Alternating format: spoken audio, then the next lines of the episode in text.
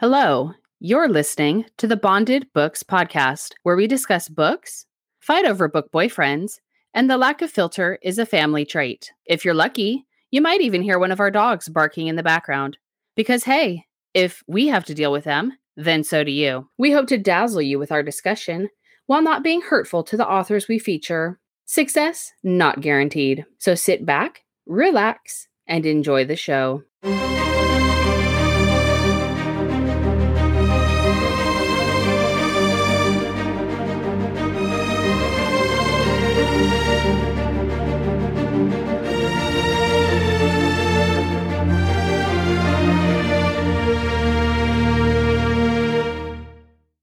Rachel, can you hear me? Yes. Can you hear me? Yes, but you weren't answering me, so I was concerned. Let's start by saying happy Friday the 13th, yes, which is always a lucky day for me because I was born on the 13th of a month, and I was sick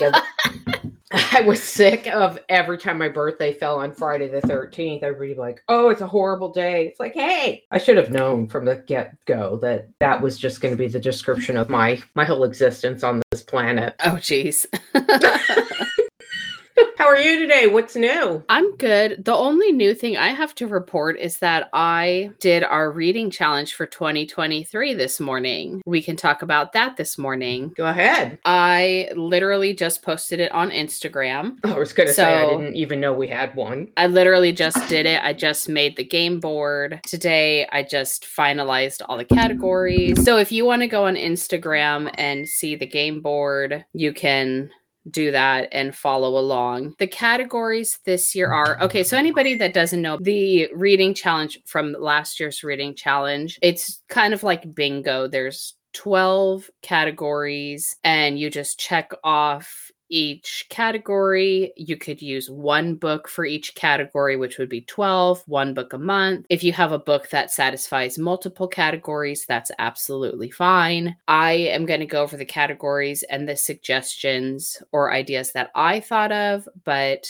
this is really open for interpretation. So if you have something that you think fits a category but is not from one of the examples I'm going to give, that's totally fine. And what do you get if you complete the entire reading challenge? Well, glad you asked.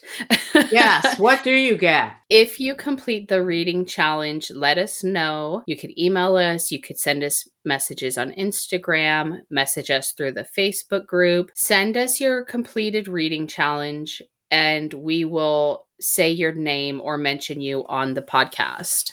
Ooh, very exciting. It is exciting. It's exciting to be you doing a reading challenge. Yeah, and I feel like these are pretty easy, and you could definitely check off multiple boxes with one book. So don't feel like 12 books is a lot. Like you could definitely do this, you know, less than 12 books. Categories are take flight. So does the character in the book have wings? Is there an airplane in the book? That's what we're talking about when we say take flight. Perfection. Does one of the characters purr? Is there a cat? Something along those lines. We love best some purring. Mates. I love purring too. So of course I had to put it in there. Yes. Best mates. Is this the best fated mate couple you've read in a while? Is one of the BFFs a great side character? Along those lines for best mates. Oh, I see. Bloody good time. Are there vampires? Does somebody get stabbed? Do events.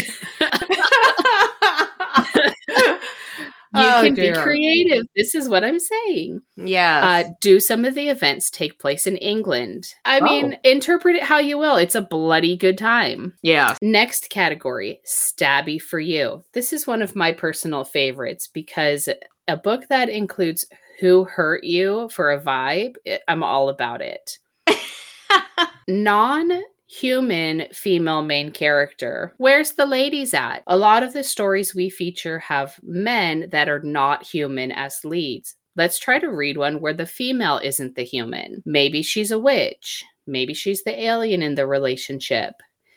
So or the vampire. Or she's the vampire. Yeah. There's a lot of Cressley Cole books where the female is not a human. So there are options out there. Heard it here. Did you listen to an audiobook this year? Did the author make a Spotify playlist to accompany the book? Is one of the characters in the book a musician or singer? Plenty of options for Heard It Here. I know not everyone is a fan of audiobooks, but I feel like there are other ways to satisfy that category. Mm-hmm. Season 1 read. We what are believers in. So you and I are judging books on the podcast, right? Yes.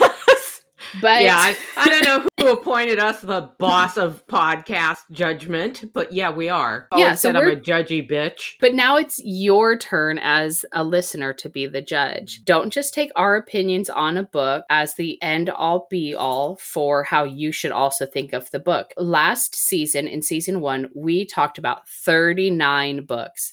So now the box, season 1 read, is your chance as a podcast listener to give one of those books a try. Mm-hmm. So you need to pick one of the books we talked about in season 1 of the podcast for that category. That is the most restrictive category I think we have in the entire reading challenge. Yeah. Okay, the next category is less than 50 reviews. So it's going to take a little bit of research on your part as a reader, but does the book have less than 50 reviews on Goodreads, on Amazon, on Barnes and Noble? That's going to be hard, isn't it? Yeah, that one's going to be a little bit harder, but this is a good way for somebody to read a lesser known book, or even if it's a new release, when you find it, it might have less than 50 reviews at that time. Oh, uh-huh. Oh, sorry. I just dropped my phone. Like, did you fall out of your chair? What? I move my microphone, I get yelled at. You tumble to the ground and it's fine. No, it was my phone, which is worse. But anyways, for less than 50 reviews, it would be also great is if you read the book to satisfy that box in the challenge, but then you also leave a review for the author on Goodreads, on Amazon, wherever you can. Reviews are always good for authors. It's a free way to support them. Next category is borrowed book. This is one you can do without even leaving your house. You and I love apps for reading digital books through the library, or we do a lot of our audiobook listening through apps. So Libby and Hoopla are two examples. I know there are plenty of other apps for how to read digitally through the library, but for this one, you could also borrow a physical book. You can go to a local library, or if you have what we in America call little free library. I don't know what they're referred to in other countries, but if you have one of those in your neighborhood, grab a book out of that and give it a go. So that's a borrowed book. Well, I have one of those in my neighborhood and I actually have put books in there. Okay. And when I went by there, because I walked the dogs in that loop and I went by it and they were gone. So I'm like, oh, good. Someone's using them. Oh, nice. Yeah. Okay. So you could, grab something out of there if there's anything interesting. Okay. We have our last two categories. Doesn't seem sanitary. Rachel's favorite. And that's hashtag sarcasm for least favorite. Doesn't seem sanitary. Are they having sexy times in the kitchen? Ugh. Is somebody playing with their food like that one book we reviewed a couple episodes ago where had those piping bags of frosting? Yeah. Oh, I thought you were talking about the guy with the bag and the Thanksgiving turkey. Oh, that too. That doesn't seem sanitary either.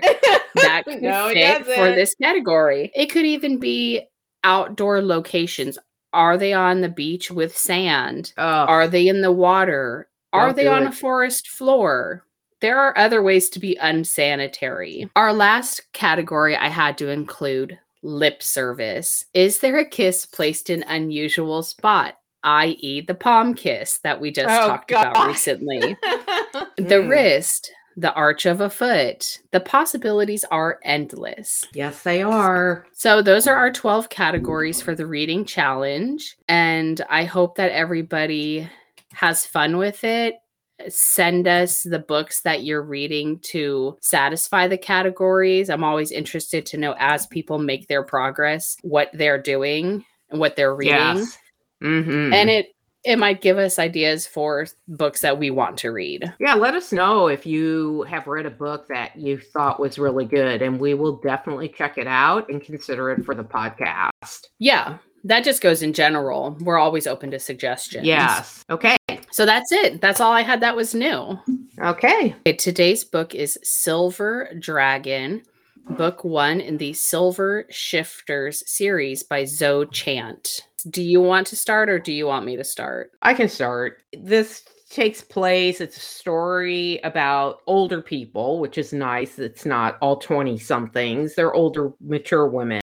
And they're going to a stretch of beach, and the oldest woman is named Godiva. She's, I think, in her mid-80s, and she is an author, and she takes the pictures for the covers of her book. And so she's having one of her friends pose as a corpse on this beach for this new book that she's launching. And there's four women that are friends, and they're going onto a stretch of beach that says no trespassing, or that it's unsafe. And I think she's walking with a cane or something too, isn't she? Yes.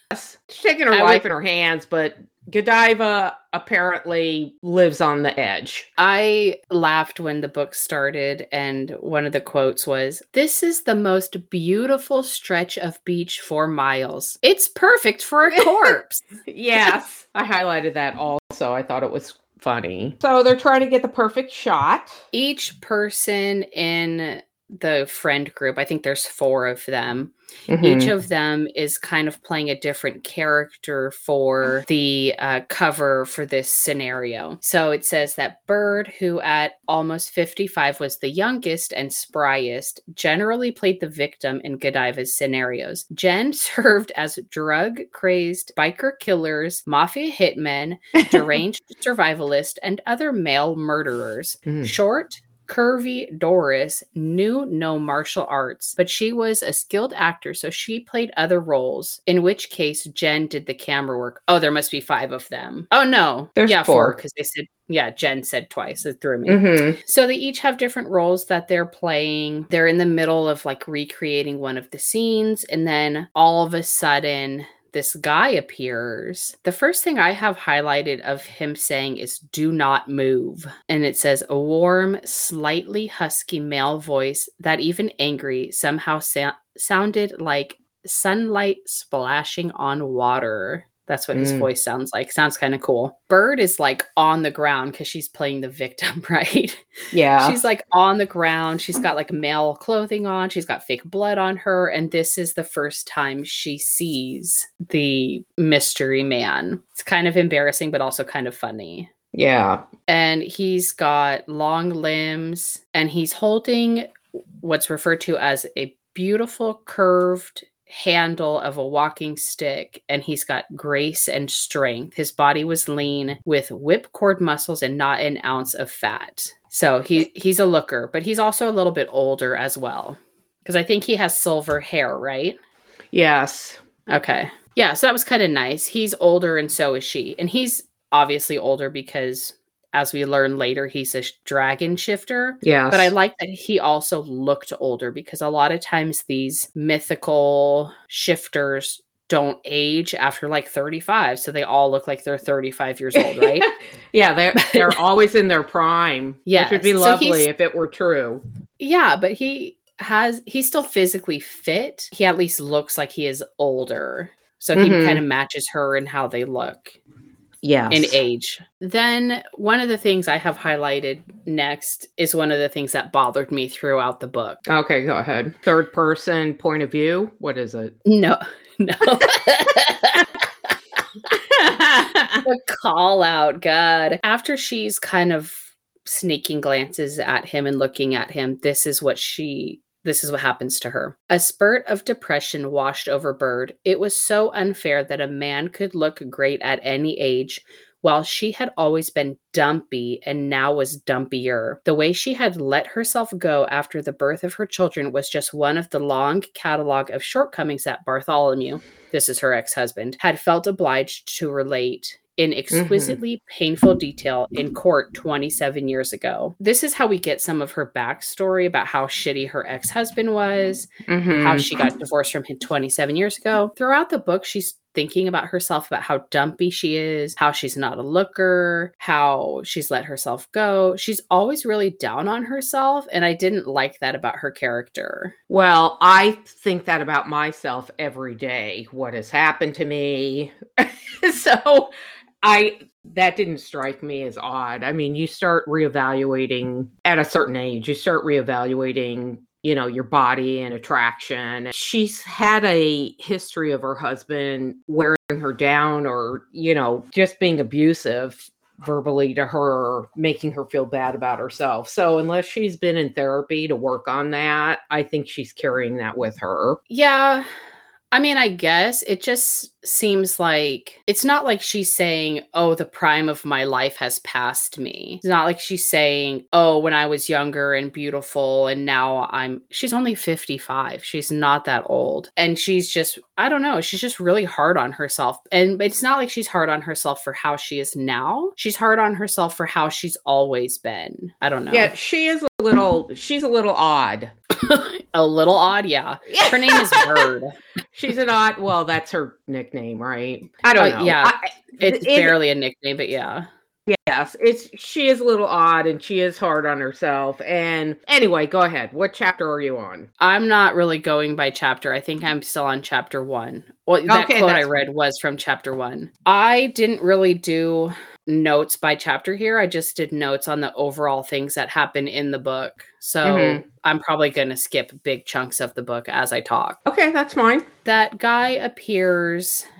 We find out that his name is Mikhail. One of the ladies in the group invites him over for a writers group that they're having. I think it's later that same day, or it might be the next day. They're having a writers group get together. So one of the ladies is like, oh, you're a professor. You are interested in stuff like this. We're all writers. We have a group where we meet at a local bakery. You should come meet up. Mm-hmm. Yeah. She's trying to help them hang out. Yeah, because he is instantly drawn to Bird, and Bird is attracted to him. So Godiva, you know, because the older you get, the less you give a shit about what people are thinking. She's aware of the attraction between the two of them, and she's trying to, because Bird is so shy and hard on herself, Godiva wants him to come so that they have time to be together and get to know each other. She's a good wing woman. She definitely is. I wish I had her. We find out about Mikhail, and his name is so long, I can't even say it, but he it says he is a dragon knight, a sentinel of the imperial peace, defender of the realm of the eastern heavens, and currently masquerading as a professor of art history. His kind of dragon found peace from the water, and he thinks he's in the twilight of his life, but his dragon does talk to him and say, we have many years left. So he is sent on these missions to uncover what is happening by the imperial queen, and that's how he runs into these ladies. Yes, he is at that beach area because he's trying to investigate some caves that are in that area. So he was just happened to run into them. So what is the next thing that you... the next thing I have is him attending the writers' meeting. Yeah. So the thing that I didn't like is when Bird's getting ready for this meeting, the writers' meeting, she starts looking through her closet, and she's really, this is where her oddness comes into play again. She doesn't spend a lot of money on fixing her home up. It's pretty drab and kind of a mess. And it sounds like she hasn't bought any clothes in 20 years. And so she's trying to go through her closet looking for something to wear. And then she doesn't like the fact that she's put pressure on herself.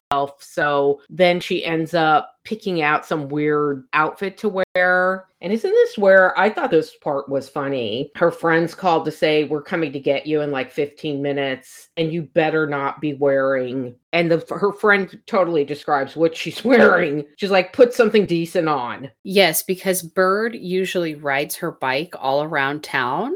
Yeah. And Bird doesn't really have a lot of money. She had a bad divorce. She's not really writing like she used to. She used to do children's books. So she's not really writing anymore.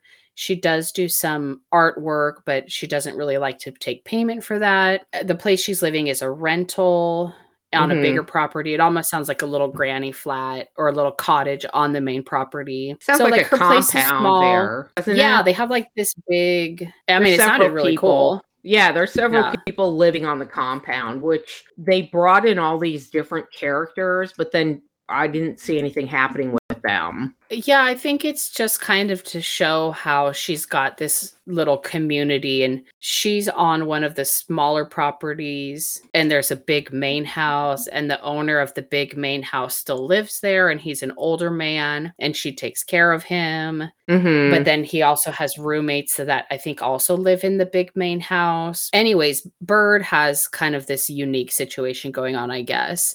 Mm-hmm. And so her friends, they call her because I think it's starting to rain and they don't want her to ride her bike in the rain or something. And they totally call her out about what she's wearing. And you're right. It was very dumpy outfit. And I think she purposely picked the shittiest stuff just to prove a point about like, don't dress up because he's not going to be there for you. That's kind of what she's thinking. Yeah. Then they go there. Where are they now? They're at the writers group. The writers group. Yeah. Some of the people there are horrible. Some of them are good. Yeah. Some of them are really horrible. Like the guy leading the group. Mm-hmm. We get a little more information about Bird here because she did all the artwork at this bakery for free to help the owner of the bakery out.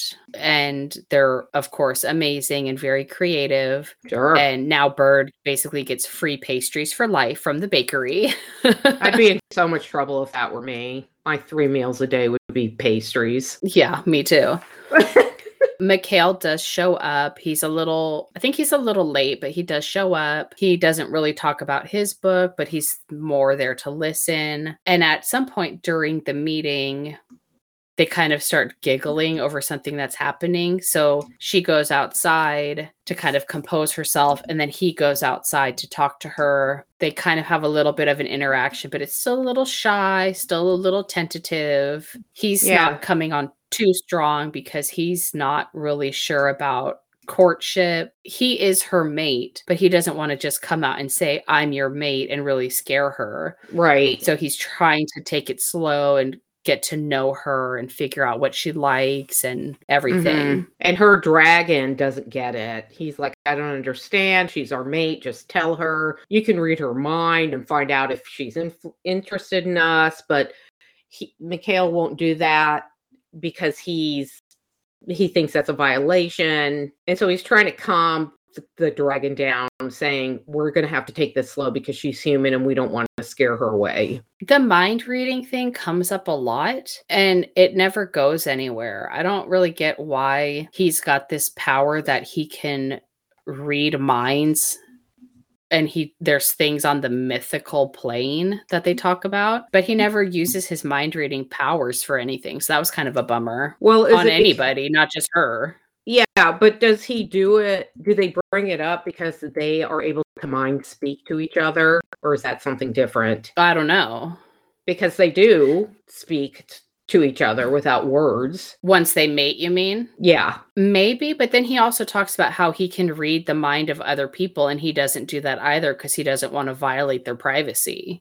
There were things going on in this book at multiple points that I didn't understand why this was thrown into the mix. So maybe that comes up later in the series or something. Mm-hmm. Yeah, because there are other people, there are other books that have to do, and everybody, from what I was looking at the additional books, it's like the Silver Fox and the Silver this. So each shifter of his, they're older people. They're all around the same age.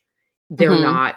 So maybe that is why. Maybe they are setting up the scene for future books. Yeah, or maybe it's part of the Guardian thing. Like they're talking about he's one of the Guardians. So I don't know. So that might be world building that we just don't get. But for now, it doesn't really make much sense. Yeah. I'm not sure if this happens now, but at some point he ends up asking Bird to go with him to the caves that he's exploring because she is an artist and he wants her to do some sketches of some of the, for lack of better term, cave drawings that are in the cave.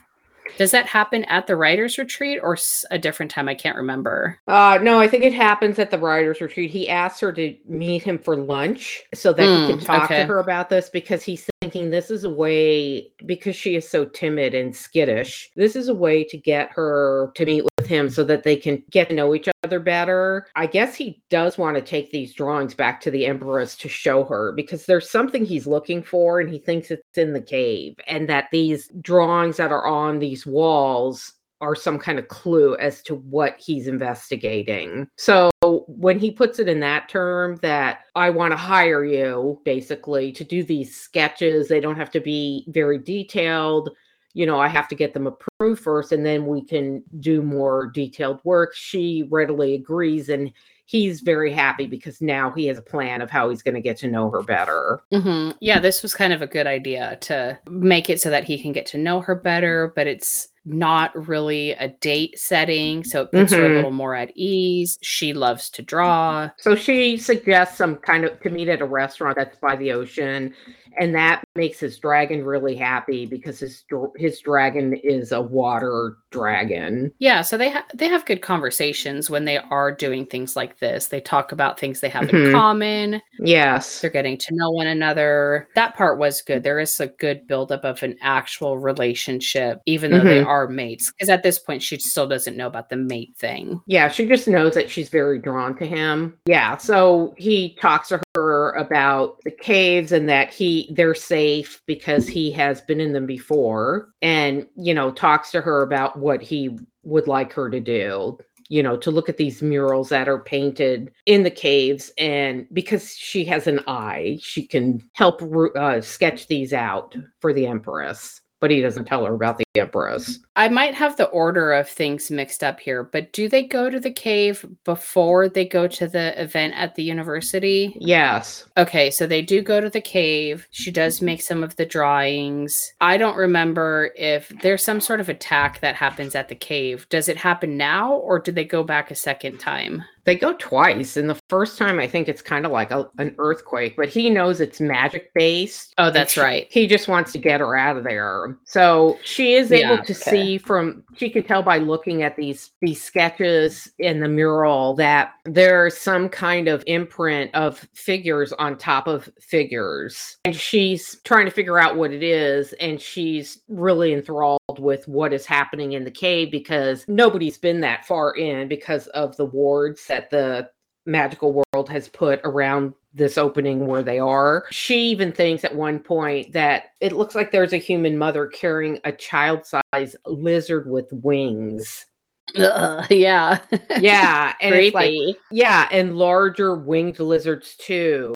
And then she's thinking, or are they, you know, and she's just about to think dragon when I think the earthquake part starts. Okay. And he has to get her out of there. So that happens. And then I think they end up going on another date, which is like almost like a work function for him, I want to say. He's written a book, and the university that's there is having an event to highlight him and the book that he's published. So he asks her to go. They do go. That's good.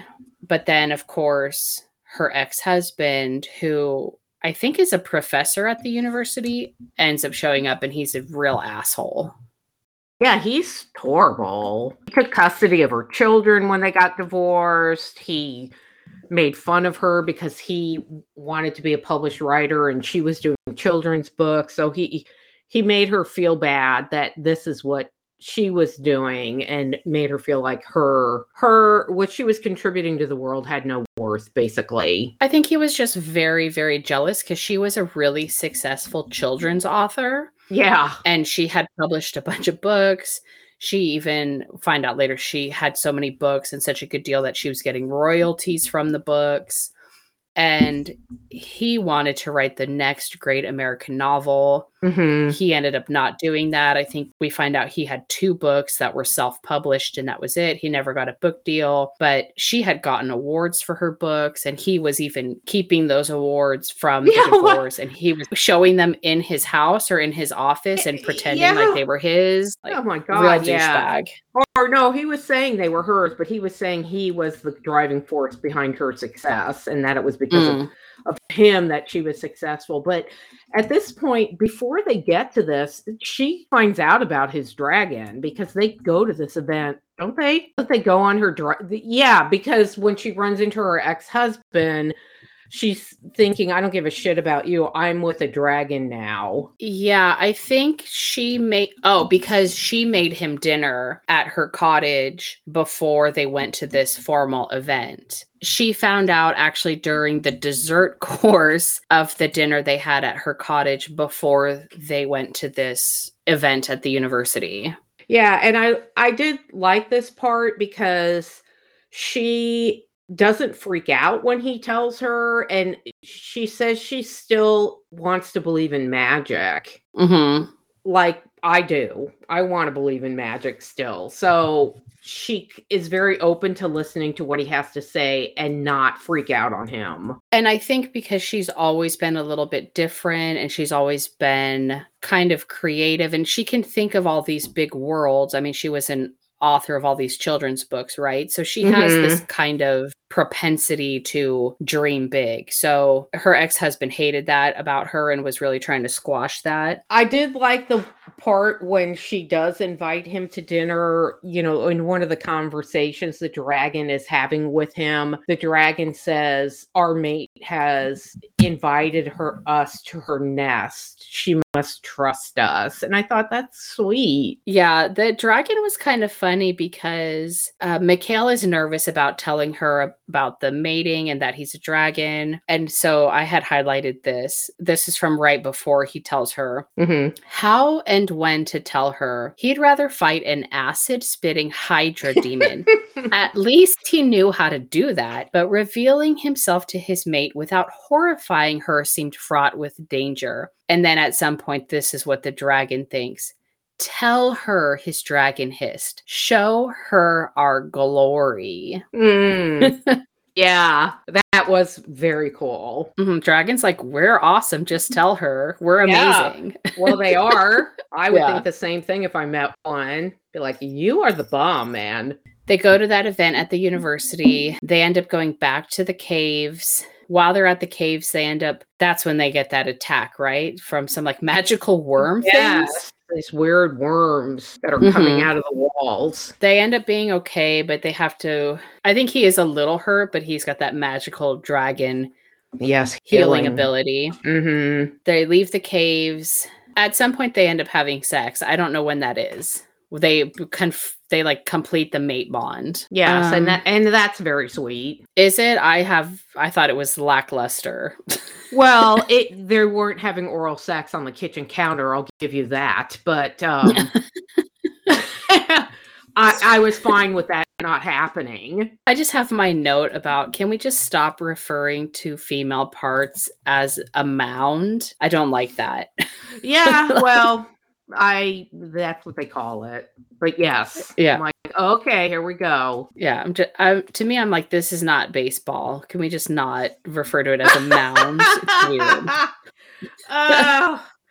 Well, okay. Maybe that's the only way men can find it. You have to relate it to sports terms. Oh, God. That's true.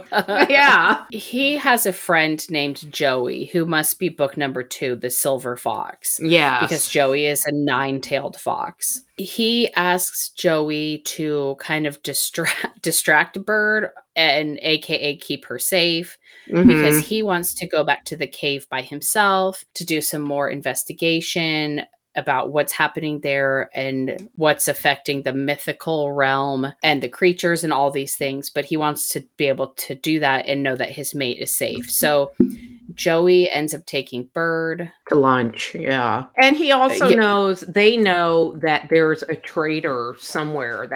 There's something is not right with the magic that's happening in that cave. So he's got a lot of things to figure out, and he wants her out of the picture while he's investigating. He ends up calling in backup to go with him to the cave. So he's doing the cave thing. Bird is out with Joey, but while she's there, she starts kind of getting this weird feeling that something's wrong with Mikhail. Yeah, because she can't mind speak to him. She's like, he's not answering me. Something's wrong. You know, but she's all new to this, so she doesn't realize just how bad it is. She's just finally tells Joey, you know, I'm sorry, because he thinks she's zoning out on him at lunch. And she says, I'm sorry, I haven't been able to get a hold of him, and I try to talk to him and he's not answering me. So Joey knows something's bad. Something's happening. Yeah. And Joey is a little bit of an oracle. Mm-hmm. So he knew that Mikhail going to the caves was going to be important. And then Mikhail ended up finding his mate. So he gets these kind of inklings of things that are going to happen.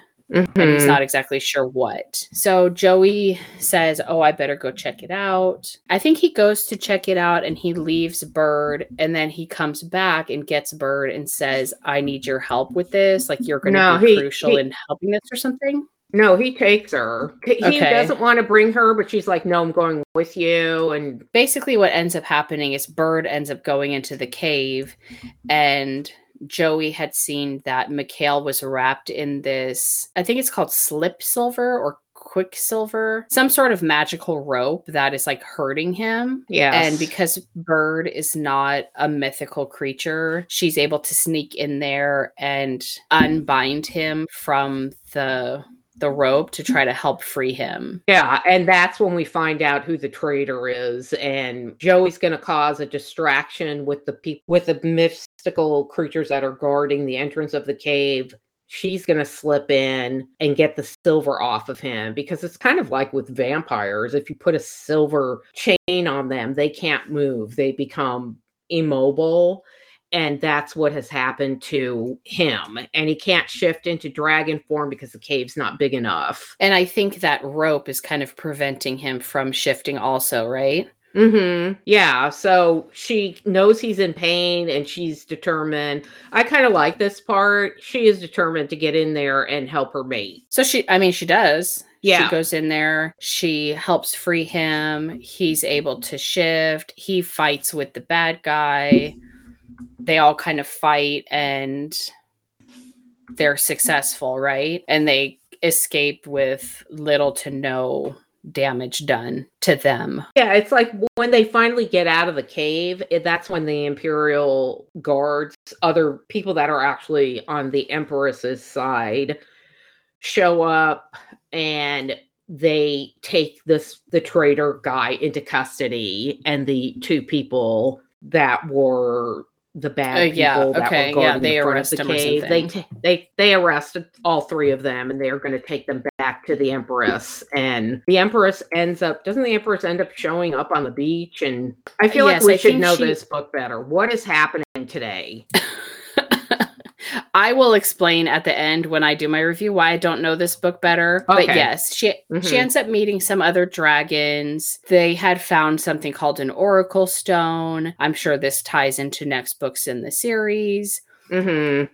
She's worried about meeting the Empress. He's like, the Empress is going to love you because you're my mate. Don't worry about it. It basically all works out well in the end. And then we get an epilogue, basically. Mm-hmm. Mikhail has a bunch of money, of course, because he's a dragon, and he's got a bunch of shit because dragons like to hoard things, right? Yes, they do. So he uses his money to buy the house that was the main property from where she was living with the cottage. This way they're able to keep the house, take care of the current owner. He's going to stay there, and they're going to help him as he ages. The house also overlooks the ocean, and it's really large. It would accommodate her son. She's got two kids, so it will accommodate her son and his son's wife, and that new wife has a young daughter, so it could accommodate the son's family and all these things, right? So it's kind of the perfect house. Yeah, it's a compound that will work for all of them to live happily ever after. And then basically the epilogue is them getting married at the property and living happily ever after. The son gets married. Bird and the dragon got secretly married, I thought, so that they didn't take away from the happy day for her son. And yeah, they all live happily ever after. And that's, what's her son's name? They call him Skater.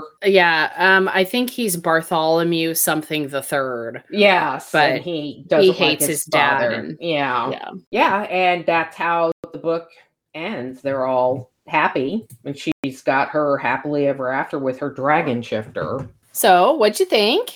I found the book a little confusing. I mean, I like the author a lot, but I didn't really like the book. There were so many people that came into play that nothing ever happened with. Like, they brought in the owner of the property, her landlord, an older man, and a friend of his that was in a Japanese concentration camp, or that was Japanese and that was at an internment camp, who couldn't hear, but he did the garden there. And I'm like, okay. And then they never talked about him again. I really didn't like the book. I probably would only give it one dry panty, just because I didn't understand the introduction of all these characters, and then nothing was developed. And it's like, you know, they went into the fact that her son was in the military, and the woman he ends up marrying was the wife of a friend. They were Marines. He made all of his friends promise if anything happened to him, they would take care of the wife. And after dating for several years, the son marries. I don't know. It was just too much. Then they talked about bringing her parents over. And I'm like, good God, why are we getting into all of this? I didn't understand it. What did you think? I didn't like this. I would give it 2 dry panties if I'm being generous.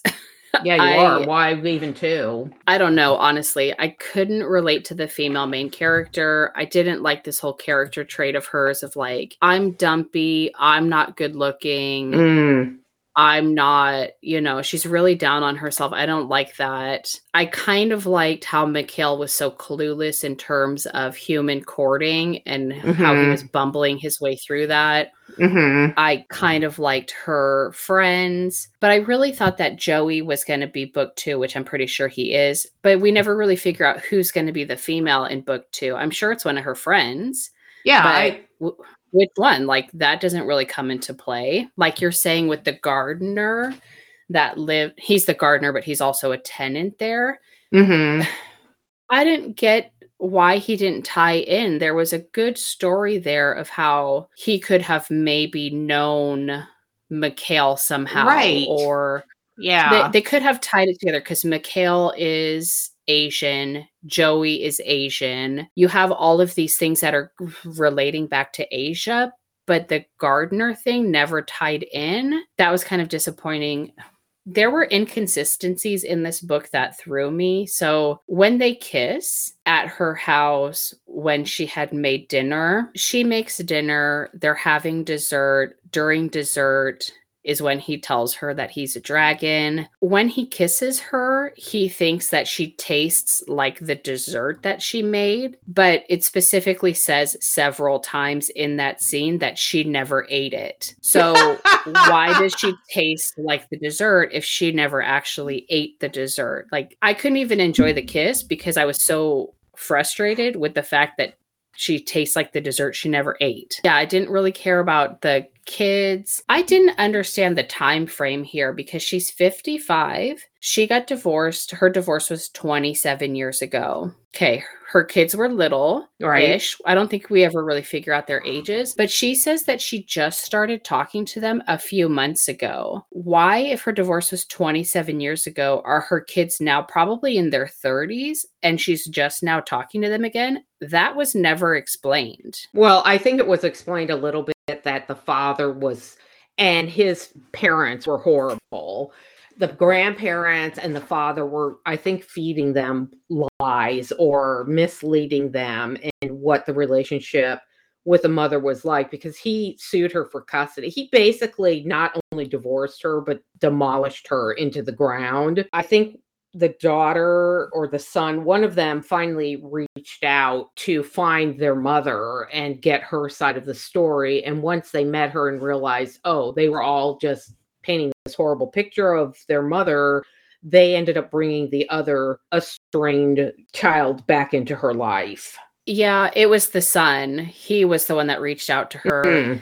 And then he, you know, brought this his sister back into it. So now the kids are speaking to her again, but I don't know, maybe if it was a shorter time frame, it just seemed kind of weird to me that she's like, I haven't spoken to my kids at all in 27 years. I don't know, whatever. That just threw me. Well, yeah. Why didn't she have joint custody of her children? They live in California because they talk about it in the book. Yeah. I didn't understand that part. I didn't like the fact that they were bringing in, and I don't know why it even bothered me, but they were tying all of this stuff to Asian mysticism. Okay.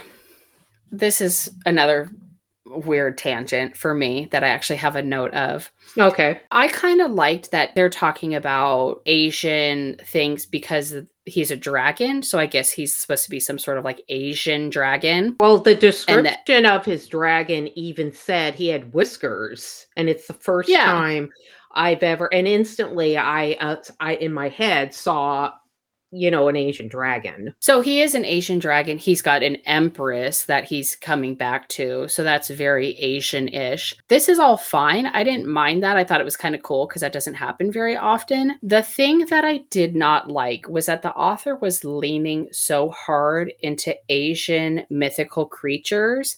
Yes. But at no point does she actually say that Joey, who is a 9-tailed fox, is a kitsune, which is what a multi-tailed mythical fox is in Asian culture. Well, I didn't even know that. So the fact that you knew that, I mean, I knew he was an Asian fox from the mystical world, but yeah, I didn't know that. Which is fine. There are definitely ways she could have done it. So Bird asks him, what are you?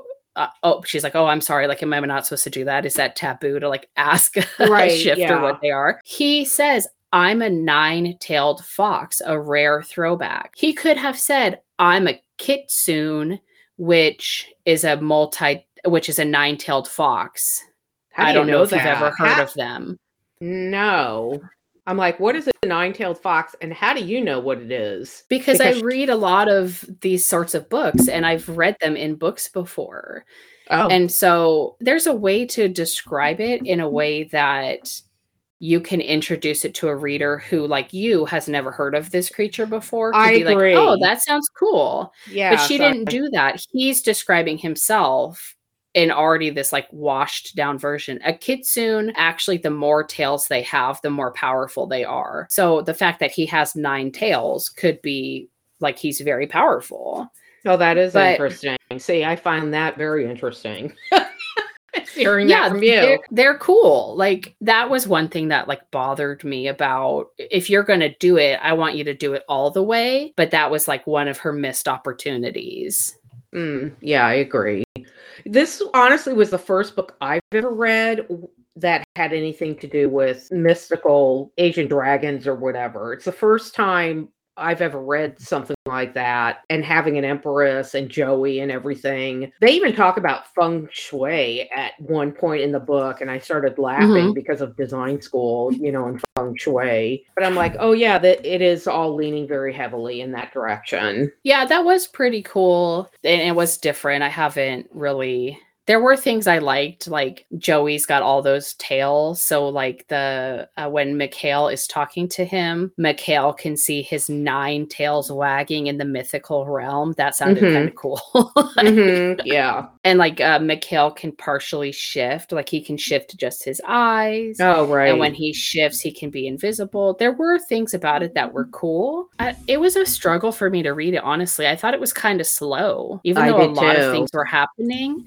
For some reason, it was just slow, and I like slogged through it to finish it in order to even do this recording, unfortunately. Yeah, I thought the same thing. I thought there were too many people introduced that were not addressed. I kind of felt like she was throwing too much stuff in the mix without explaining it, and that kind of bothered me. I wonder if this author does contemporary romance, and the Skater and his new wife and all of that is from one of her other series. I wonder, because it could be like, what's the whole point of that whole backstory about the military and the friend?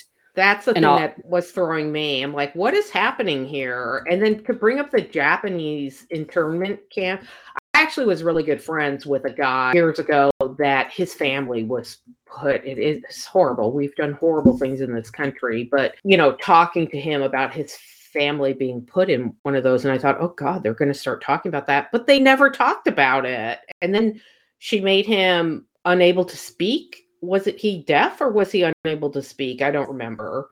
I think it was deaf because she couldn't yell across the garden to him. I thought, yes, this guy's got to be somebody. And I don't think he ever met Mikhail. So maybe he is from that world too. I don't know.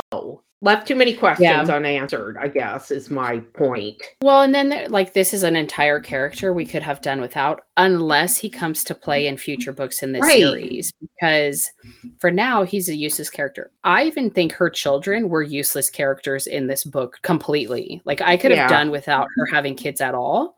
Me too. And I would have been fine. I would not have missed them at all. So, and they took up big portions of the book and of her personality. Right. Yeah. So, yeah, I don't know. I had a lot of questions about this book, and I'm with you. I kind of slugged through it, and I won't be reading the rest of the books in this series. Will you? No. Okay. We should probably announce our next book, and then we should probably go, because we are supposed to be working on that super secret special surprise we're trying to work out for the podcast. Okay. So we're late for that. All right, let's get going. The next book is The Orc King by Zoe Ashwood. It's funny because we actually have a lot of books on our list where the name is either Zoe or Zoe for the author. This was a Zoe. Next week is Zoe. We have another one on here for Zoe. And I just want to say real quickly that I am reading, of course, another T.S. Joyce book, because I'm like, what am I going to read last night? And it's called Swim Deeper, and it's about an alligator shifter. Oh, yeah. So very different. I wish that. I love that title. Swim Deeper. Yeah. Yeah. There's 3 books in this series, I guess. Maybe 3 that have to do with the swamp and where this guy lives and what they're trying to do. And I'm like, oh, this is different. So you may want to put that on. Does it take place in Florida? I don't remember what state. I just know that it's a... Oh, and the other thing I like is he's friends with someone named Kara, and to have that name in a book, when I could never my whole life find my name on a stupid coffee mug, it used to always bother me, or a keychain. Everybody else's name was on there, but mine certainly wasn't. That's the name of the character that helps him find a mate in this book. I am reading Toughest Deal by Alessa Thorne. That is book 3 in her, I think the series is Mercenaries and Magic. Mm-hmm. Absolutely love this series. Oh. It is kind of like Mr. and Mrs. Smith, where it's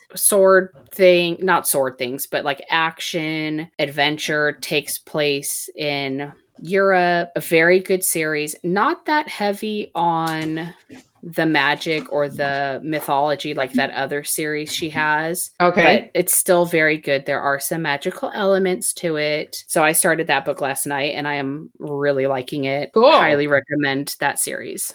And what was the name of the series again? I think the series is Mercenaries and Magic. Okay. This book is book 3, and it's Toughest Deal. I guess that's it for today. All right.